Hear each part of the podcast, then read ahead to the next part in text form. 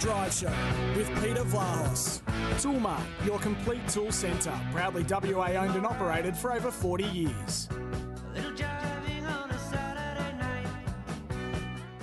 Yes, a very good afternoon slash evening, everyone. Welcome to Drive with Peter Vlahos on this uh, Wednesday, and plenty coming up in sport. Shortly, I'll speak to Braden Quartermaine, leading uh, football and sports uh, writer with the West Australian. We're just going to tap in to the Fremantle Dockers and the West Coast Eagles, get the latest information from them, and his thoughts certainly on a couple of other footy issues going around. Later, I'll speak to Craig Foster, uh, the man that works with Stan Sport. But as we know, Craig Foster is a man that is very busy. He's a former footballer, he's a human rights advocate and sports presenter. And we're going to have a chat to him about the world game here in Australia. And also, we'll touch on what's happening in England with Manchester United and Liverpool, who, by the way, play each other this week.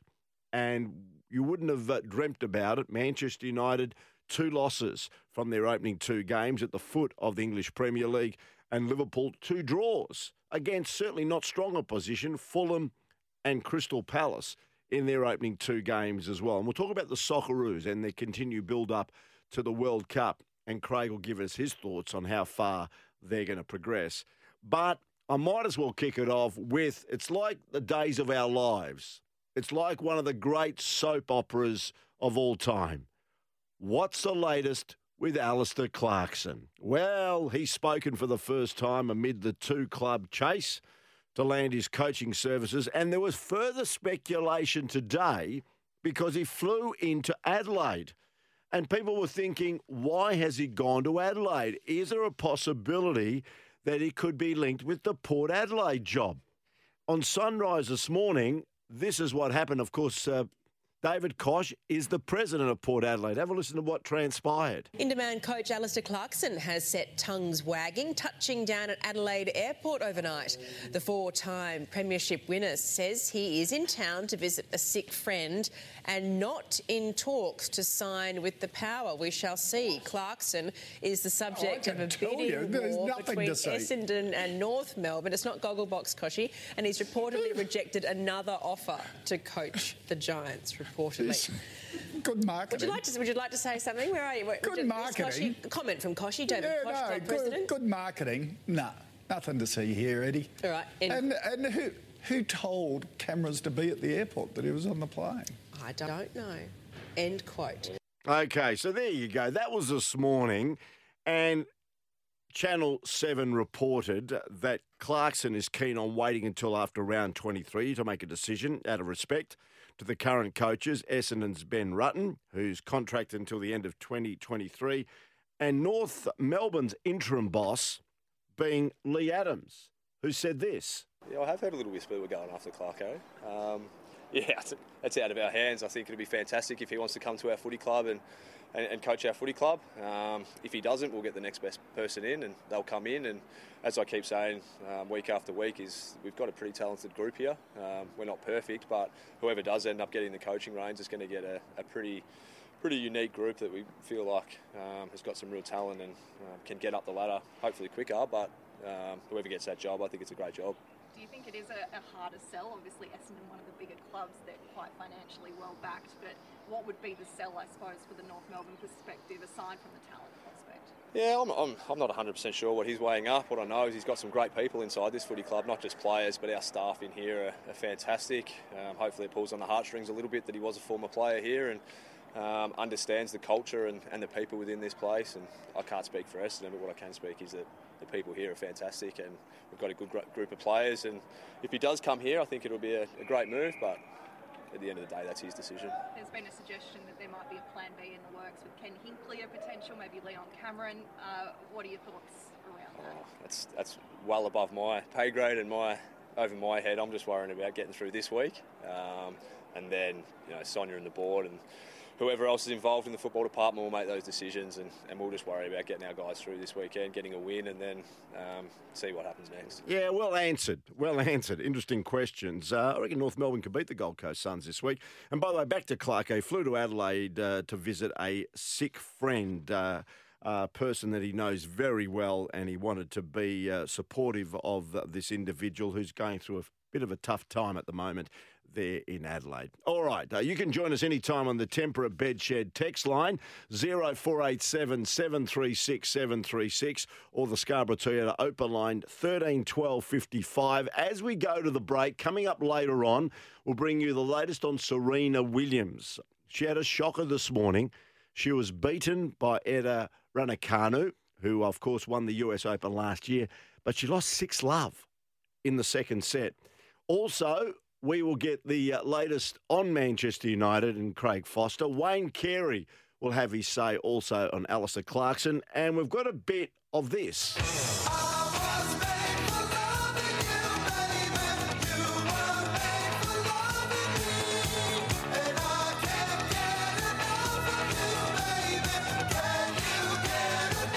And you're probably asking, why am I playing Kiss? Well, their big bass player is Gene Simmons. And I believe Gene Simmons could be a guest of an AFL club this weekend. I'll tell you who that is later here on Drive with Peter Vlahos. Great to have your company. Uh, this is Drive with Peter Vlahos. Of course, tomorrow night, Kim Hagdorn joins us in the studio as we look at the AFL team selections. And it'll be interesting to see both West Coast and Fremantle, particularly West Coast, uh, how many players actually will travel to Geelong from what is a fait accompli. The Cats will win, but maybe a case of the Cats also resting a few players as well, knowing that they've already secured the minor premiership and that they are top of the AFL after the home and away round. A man that's very well respected. We certainly like having a chat to him spasmodically here on the program because he's right across everything that's happening at the Eagles and Dockers is Braden Quartermaine from the West and he joins us on the program now. Braden, thanks for your time. G'day, Pete. Good to join you on this very gloomy day. I'm saying you're staying dry. Yeah, yeah, in the office today. So, oh, very uh, good. To keep out of it so far. Mate, what do you think? Uh, let's go to West Coast first. Um, what sort of side or what sort of team are they likely to sec- select in your eyes uh, tomorrow night? Considering you know Andrew Gaffey's store, you think Nick Naitanui won't travel. It's going to be an interesting little selection uh, situation for West Coast uh, at the table tomorrow night yeah, it's going to be well. The the, uh, the reality is it's going to be a you know a very much an understrength uh, side, and uh, going to be in big trouble. I would have thought. Yeah. Uh, in Geelong, yeah. I mean, Jack Waterman's out as well now, and, and obviously with no Kennedy, uh, it leaves them pretty um, you know pretty thin for marking targets as well. There's not not really a lot to play alongside Jack Darling. That's probably the major issue at the moment. They're okay for defenders, so I, I guess uh, Bailey Williams could play as a you know, as a forward, I suppose, um, alongside Jack Darling. But yeah, it's getting uh, pretty thin now, and I'm not sure how the WAFL team's going to go. They've not, not sure there's many players left over for uh, for them with still a few weeks to go as well. So yeah, I mean, it's I guess there's not a lot to be. Uh, to be gained, so I'm not sure what you do with these sore blokes. I'm, I'm not, I don't know that Naitanui's been completely ruled out. They, they might see some benefit in it, and of course there is a couple of uh, guys coming back from suspension, uh, you know, for the final game. Tim Kelly and um, and Jai Culley as well. So there's uh, there's a bit, you know, for the midfield. Yeah, interesting. Uh, and I think uh, I reckon the players are thinking to themselves, last game of the season, we know it's going to be difficult. We're unlikely to challenge Geelong. We've got to fly to Melbourne, then coach it down to Geelong, and then coach back to Tullamarine and head back home it's not going to be a very enjoyable weekend for whoever takes that long trip. And of course, after that, it's the end of the season and the player reviews start. And I think next week will be quite interesting because no doubt a few decisions will be made. Yeah, it's a strange time, isn't it? And and you know the the, the fact is the Eagles have set far better sides to Geelong than this and got walloped. Yeah. So it's it's pretty hard. You know, it's just a it's a real nightmare ground for the Eagles, hasn't it? And it has been for a long time, even even when they're near full strength. So yeah, I suppose you know you you try and you know play play the younger players in some um, you know some important positions and uh, get them to learn something. Uh, yeah, the, the BNF's at the end of next week, uh, so it's, it's not when you have your best and fairest in August. You you know it hasn't been a great season, don't you? So Is that, that right? It's next week. Yeah, that wasn't part of the plan at the start of the year, and uh, and August John Worsfold medals. So, um, you know that that that sums it up, I guess. But yeah, no doubt, obviously all the um, you know the normal meetings and that sort of a thing. I, I and I and but yeah, with the WAFL season sort of being out of alignment now, I suppose um, you know some of the younger players maybe they can benefit from um, going back, and it doesn't normally happen, but I wonder, you know, with them not having experienced much success or anything, if they could actually try and field a a decent sort of team in the WAFL and, and maybe finish off with a couple of wins. So mm. I'm not so sure how their opponents would deal if West Coast were able to, to, to sort of stack it, but there'd obviously be quite a few that would be qualified. Yeah, well, let's talk about Fremantle because, uh, as we know, there's a bit more life in the Dockers. They'll play this week uh, away at Manuka Oval against the Giants, and then they've got a home final. Whether it is, uh, well, we, at this stage, we're looking at an elimination final. How do you see it playing out for Fremantle? Well, you say looking at elimination final, but you know, I mean, uh, Carlton Collingwood's probably a 50-50 game. Uh, I would have thought in most people's eyes on uh, Sunday, and that, that's what it'll come down to. So, yeah, Freo have just got to get the job done. That's uh, that's all that matters, and you know, then they just need Carlton to get up for them and, and the top four. So, I, I think it's yeah, definitely, uh, you know, it's it's um, you know, a realistic sort of scenario. Uh, that's for sure. But yeah, I guess you've just got to try and forget Sunday and uh, as Justin has said, make sure you take care of Saturday. Mm. What do you do with Rory Lobb? Yeah, that's uh, interesting. I mean, Freo's issues are, are up forward as well. Uh, no Taberner. I mean, Griffin Logue was very sore this morning as well, which has added to it. So he's a he's the last uh, sort of bloke you'd want to lose. They've got got a lot of issues. Uh, Josh Treacy is is sick. He's got some virus that's lingered for a mm-hmm. while, so he'd he'd be a natural sort of replacement. Uh, Amos is not ready. He's only had you know one game back for a few touches last week. You know with his serious uh, internal injuries from earlier in the season. Taberner out, Logue sore, Lobb sore. So it's and and you know you, can't just sort of take this game lightly because obviously they've got to uh, take care of their end of the bargain and win it. So yeah, it's I think you know Lobb's going to have to play. I mean, um, uh, Justin Longmuir was pretty um, bullish straight after the game the other night. You know things can change, but that he expected uh, Lobb to play. That's what he said. So I, I still think there's every chance. He didn't do a lot at training, but I think it's probably the you know the kind of injury where you sort of know what you're dealing with, and it's just a matter of sort of strapping it up and um, coping with the pain. I don't think it's the type of thing where you, you you sort of need to put it through its paces too much during the week. It just makes it worse. It's just you, yeah. you know you recover and, and sort of protect yourself. Uh, you know, as best you can, and then you get out there and do it for the team. And I think they're going to have to. I think he's going to need to play because they have to win the game. Interesting. Uh, I was surprised he stayed on the ground as long as he did against the West Coast Eagles in the Derby last week. Uh, I would have certainly activated Bailey Banfield a bit earlier. What were your thoughts on the way they uh, looked after Lobb and handled Lobb last week? Well, I think he stayed out there because they wanted to be sure they were winning the game. I think he only came off when they, you know, when they were about four goals clear with not many, you know, too long left, and they decided it was in the bag. So that was when he came off. But you know they wanted him out there to win the game. I mean, the, this came up in the, the press conference after the game. The, the, the bizarre situation we're in with this ridiculous medical sub rule. that everyone sort of forgets the rule actually says that your medical staff have to determine at the time that the player will miss the next 12 days at least.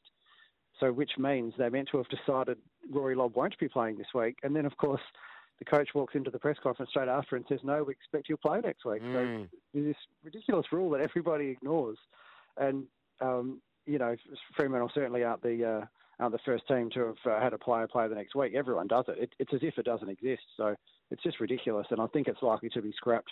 Yeah. Um, after the season, but um, yeah, I mean, I, the, the, fact is, even Lobb with one arm, that they they thought was a better bet to at least try and give a contest, I suppose, because obviously Barrass was, was running amok and uh, you know, they just needed someone to try and compete. I'll tell you what was interesting, and I think it was reassuring last week with Sean Darcy's return to form. Had been down for about the last three or four weeks, but his return to form was certainly encouraging for Fremantle as they look at a uh, finals run because he's such an important player, isn't he?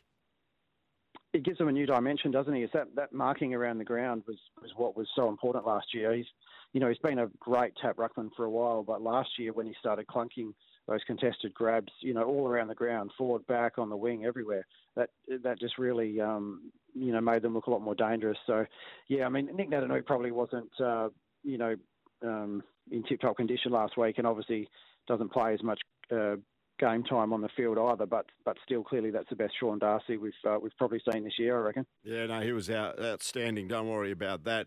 And just before I let you go, Tom Barrass, who was outstanding. Many people think was he the best player on the ground last week in the uh, Western Derby. You'd think he'd, he'd be an All Australian fullback. Would you put him down?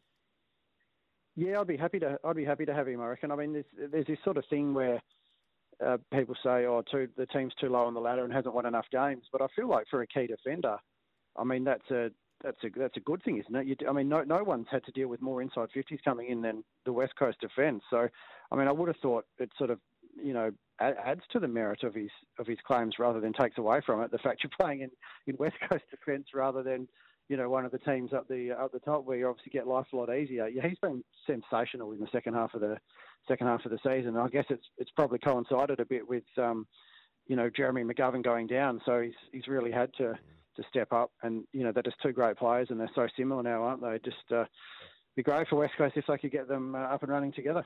We know there'll be an overhaul of the West Coast Eagles list uh, for 2023, and that'll come in the next couple of weeks after uh, review meetings and, and what the football department does do. But uh, Paul Hasleby, of course, writes a column weekly for the West Australian, also part of the SENWA uh, program, three to five on the run home with Damien Martin. Doesn't expect Griffin Logue to be at the Dockers next year.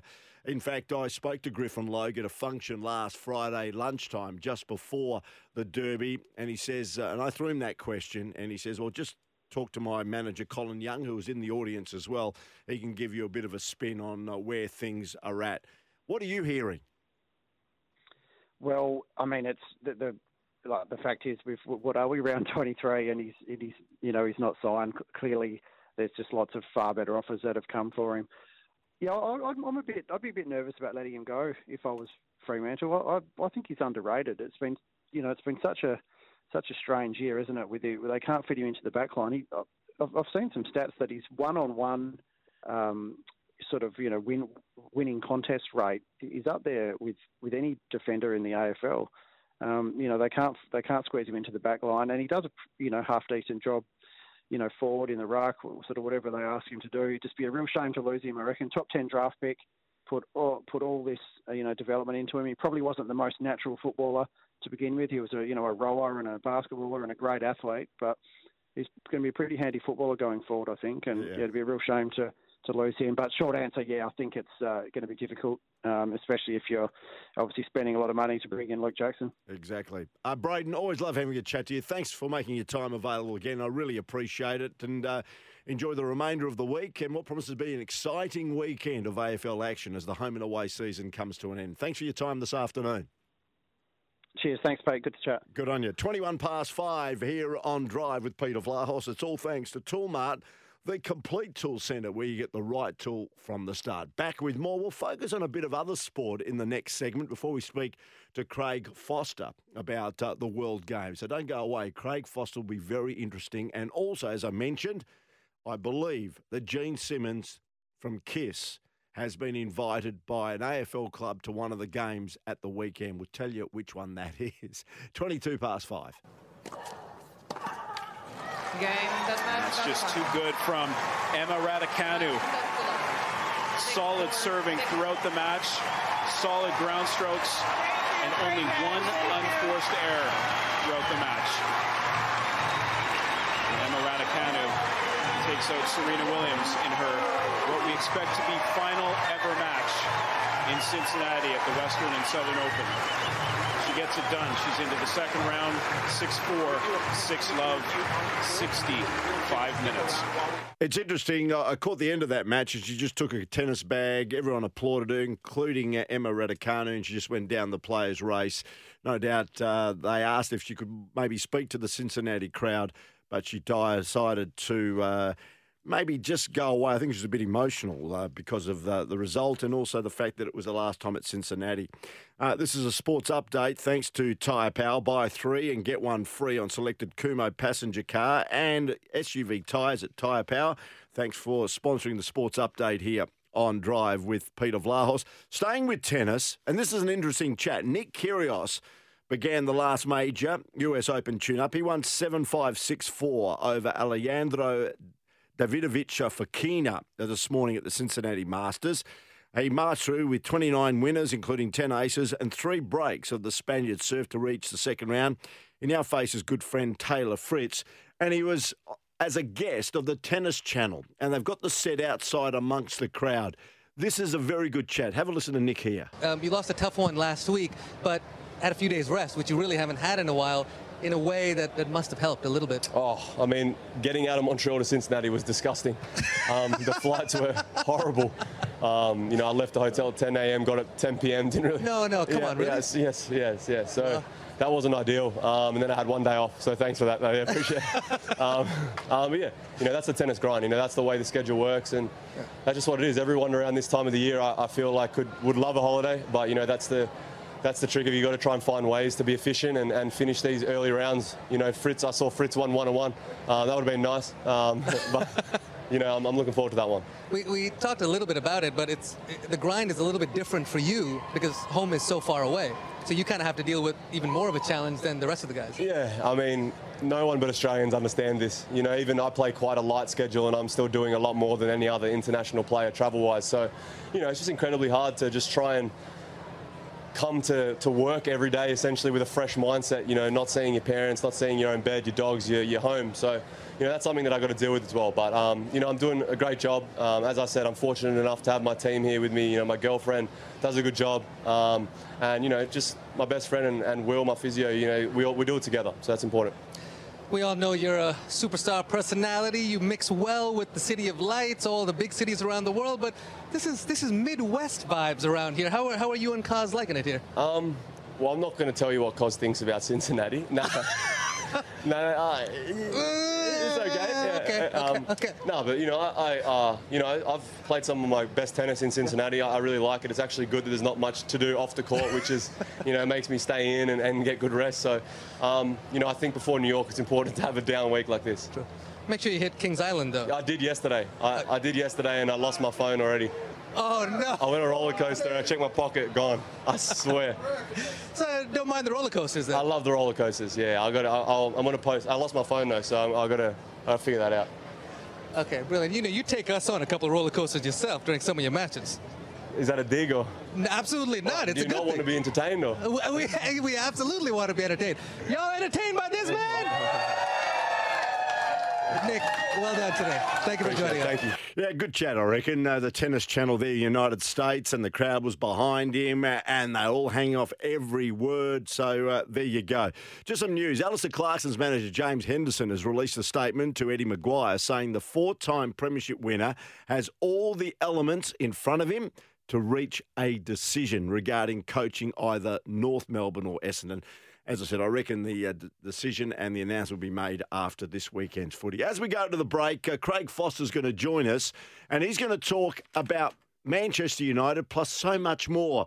This is Craig Burley, who's a former Scottish international player, uh, played at Chelsea and Derby County. His thoughts on Man U. The reports are that, that Erik Ten Hag is already letting it be known through his sources that it is even worse than he thought. And he is in the quicksand at the moment and getting absolutely nowhere. I mean, what a, what a disgrace in terms of the way this place has been run. And they're going to leave it. I mean, they might pull something out the hat when it looks like they're going to leave it. But what? What are they going to pull out the hat? Just a rabbit. Craig Burley, uh, who's on ESPN and also BT Sport, uh, talking about Man United. I want to talk to Craig Foster about Man United, plus the Socceroos, plus so much more. That's coming up next here on Drive with Peter Vlahos. Thanks to Toolmart, the complete tool centre.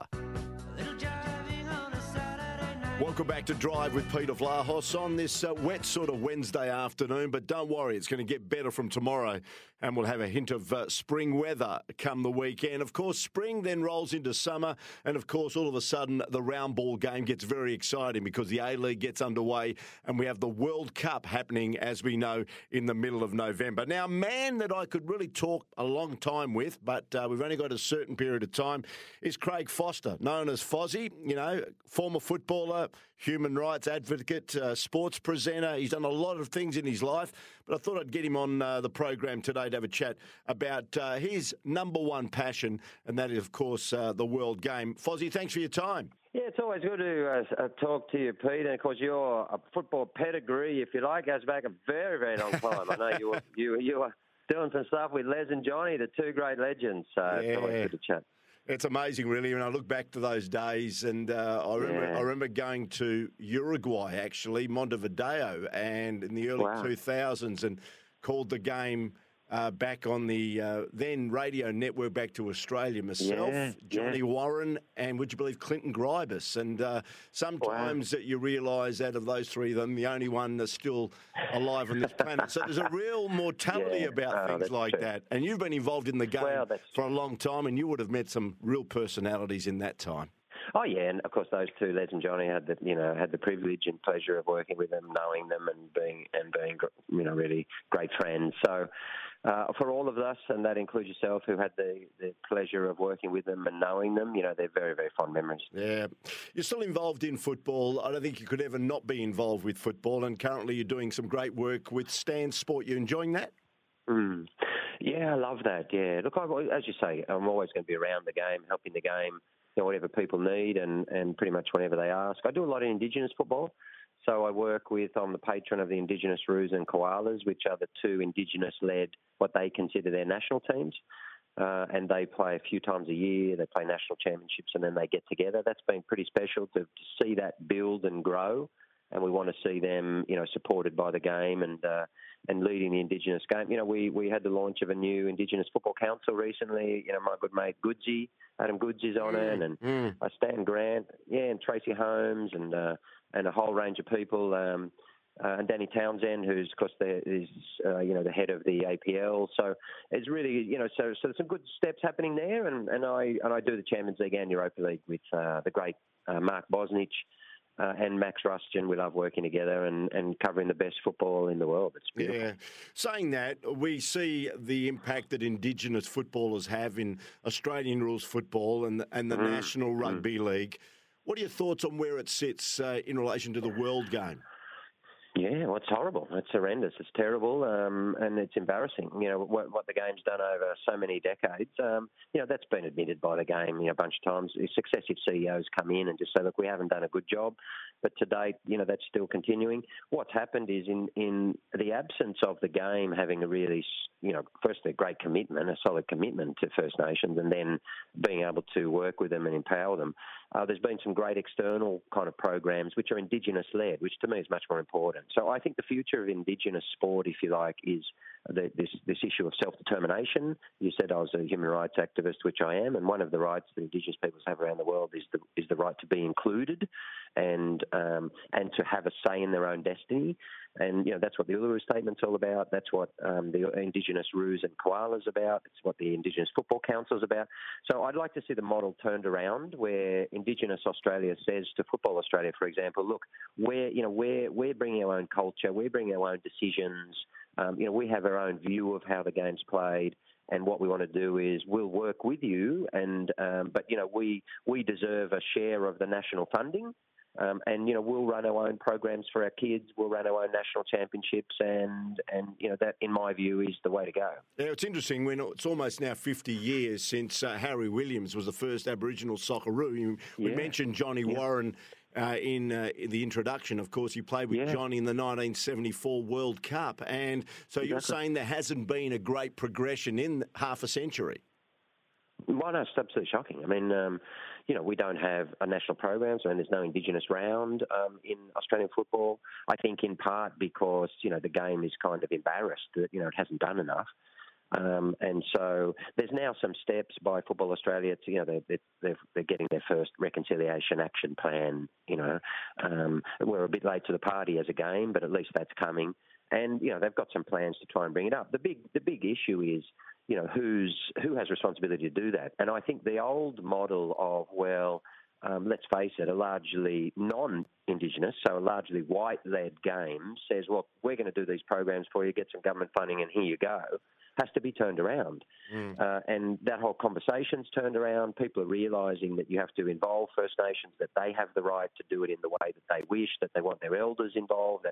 And so that's wonderful. I think they have a right to say we're entitled to, you know, a small percentage um, of what the national game is, and we're going to empower our own kids, and we're going to do it through our own communities. And that, that's, um, in my view, is is the model going forward for for um, you know self determination and and reconciliation, and having all of those conversations is about empowering First Nations people. I'll give you an example. So Indigenous Roos uh, is their, you know, their, what they consider their national team um, that comes out of the national championships with 40 or 50 different nations who play in it. And uh, they didn't have a coach. You know, they had Frank Farina, who's part Indigenous, or who is Indigenous, and um, and he couldn't be there, so they wanted me to coach the team. And I said to him, "I'm not. I will take the team, but you cannot put me down as the coach." Because in my view, your national team should always be coached by a First Nations per- person, and if you don't have one, I'll help I'll help you build it. I'll find funding for you. We'll enable your people. Um, you know, because I've had opportunity. We've all had opportunities that you haven't, and it's time we gave you those opportunities, not took them for ourselves. Mm. Well, you played professionally for a good decade and a half, and of course, you played for the Socceroos, and you captained the Socceroos mm-hmm. as well, Craig. So, looking at the Socceroos now as they prepare to head to Qatar and partake mm-hmm. in the World Cup, how do you see the national team? Well, the Qatar World Cup itself is, you know, is is a real challenge because of what's happened there. You know, you've had a lot of harm, you know, go on. There's been a lot of controversy over ten years. You know, the players are going to go there from right around the world and protest, and rightly so. We've got issues with migrant workers dying and all that stuff.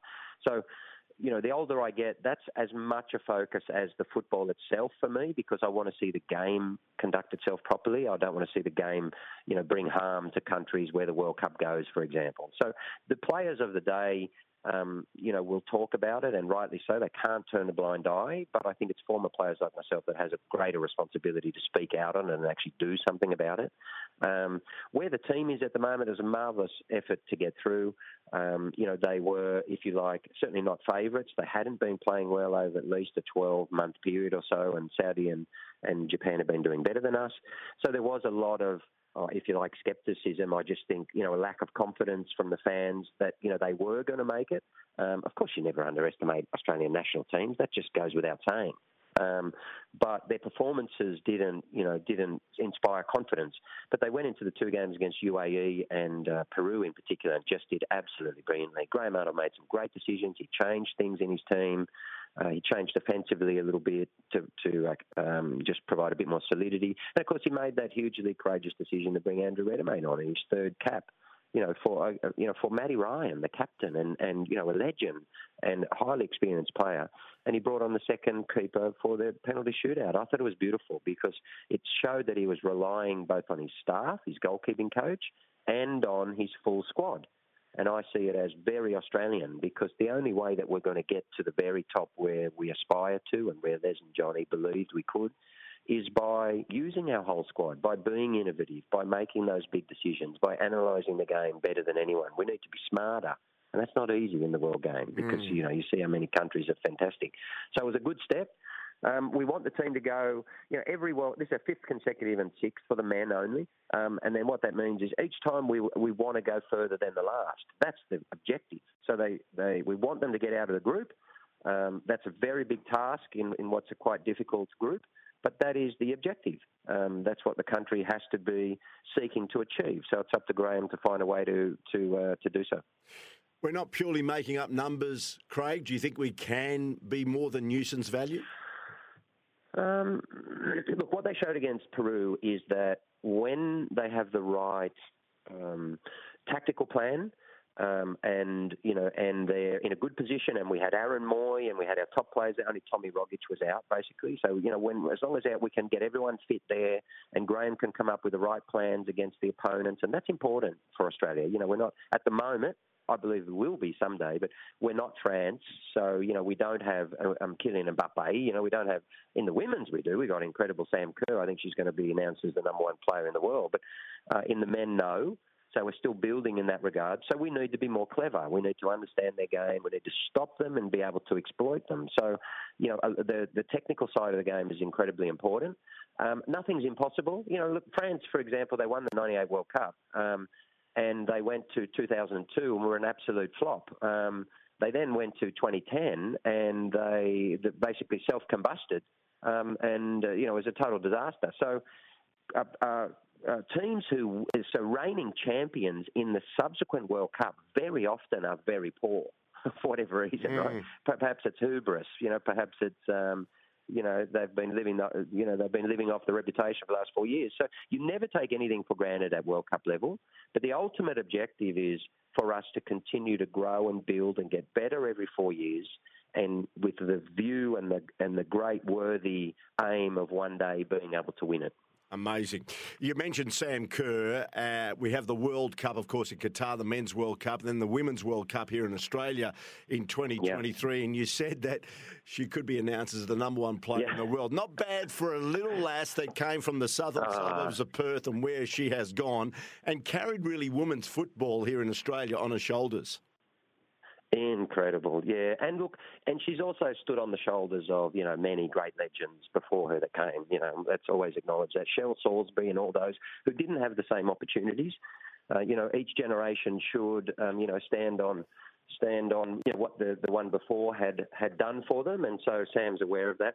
Uh, look, I hope that Australia really realises because you know we're not it's still not the number one sport here, right? So, do we really understand that if Sam Kerr is acknowledged in, in only a couple of months as the Ballon d'Or female winner, that as the number one football female footballer in the world, like how extraordinary that actually mm. is. That that may never be. She was number three last year. She's certainly going to be number two in my view. And the only and because she was so brilliant at Chelsea this year, she won titles and she was top scorer again. The only person that could possibly beat her is one of the English Lionesses, the national team who won the Euros recently. Yep. And um, I'm not sure if the voting was stopped because I don't vote in anymore. Perhaps the voting was already stopped. If it was and that didn't count, she's won it already. The only person, maybe one of them, because that's a big thing, you know, they won a historic event. That's the only possibility we got someone to, to beat her because last year the, the girl from uh, Barcelona, uh, Alexia Putellas, um, she didn't play in that. She didn't have a particularly good season. So, in my view, it's Sam hands down, and that's a, that's an historic achievement that we actually may not um, we may not replicate for many, many, many decades. That's actually how brilliant Sam Kerr is. Just amazing. And thank goodness there's no AFLW team uh, when Sam Kerr was looking at a uh, career path when it came to sport yeah, because of a, uh, of course, a father and her brother being involved in Australian rules footy. Exactly. Craig, yeah. um, as I said, we could talk for hours. Can I ask you? Yeah. I don't think I've ever seen an English Premier League uh, side or certainly season start the way it's happened with Manchester United no. and Liverpool not winning a game uh, in the first two rounds. What's happening at United? Because, of course, you play uh, at Crystal Palace and at Portsmouth, so yeah. you understand the English psyche when it comes to this. Yeah. This is a big story in the UK.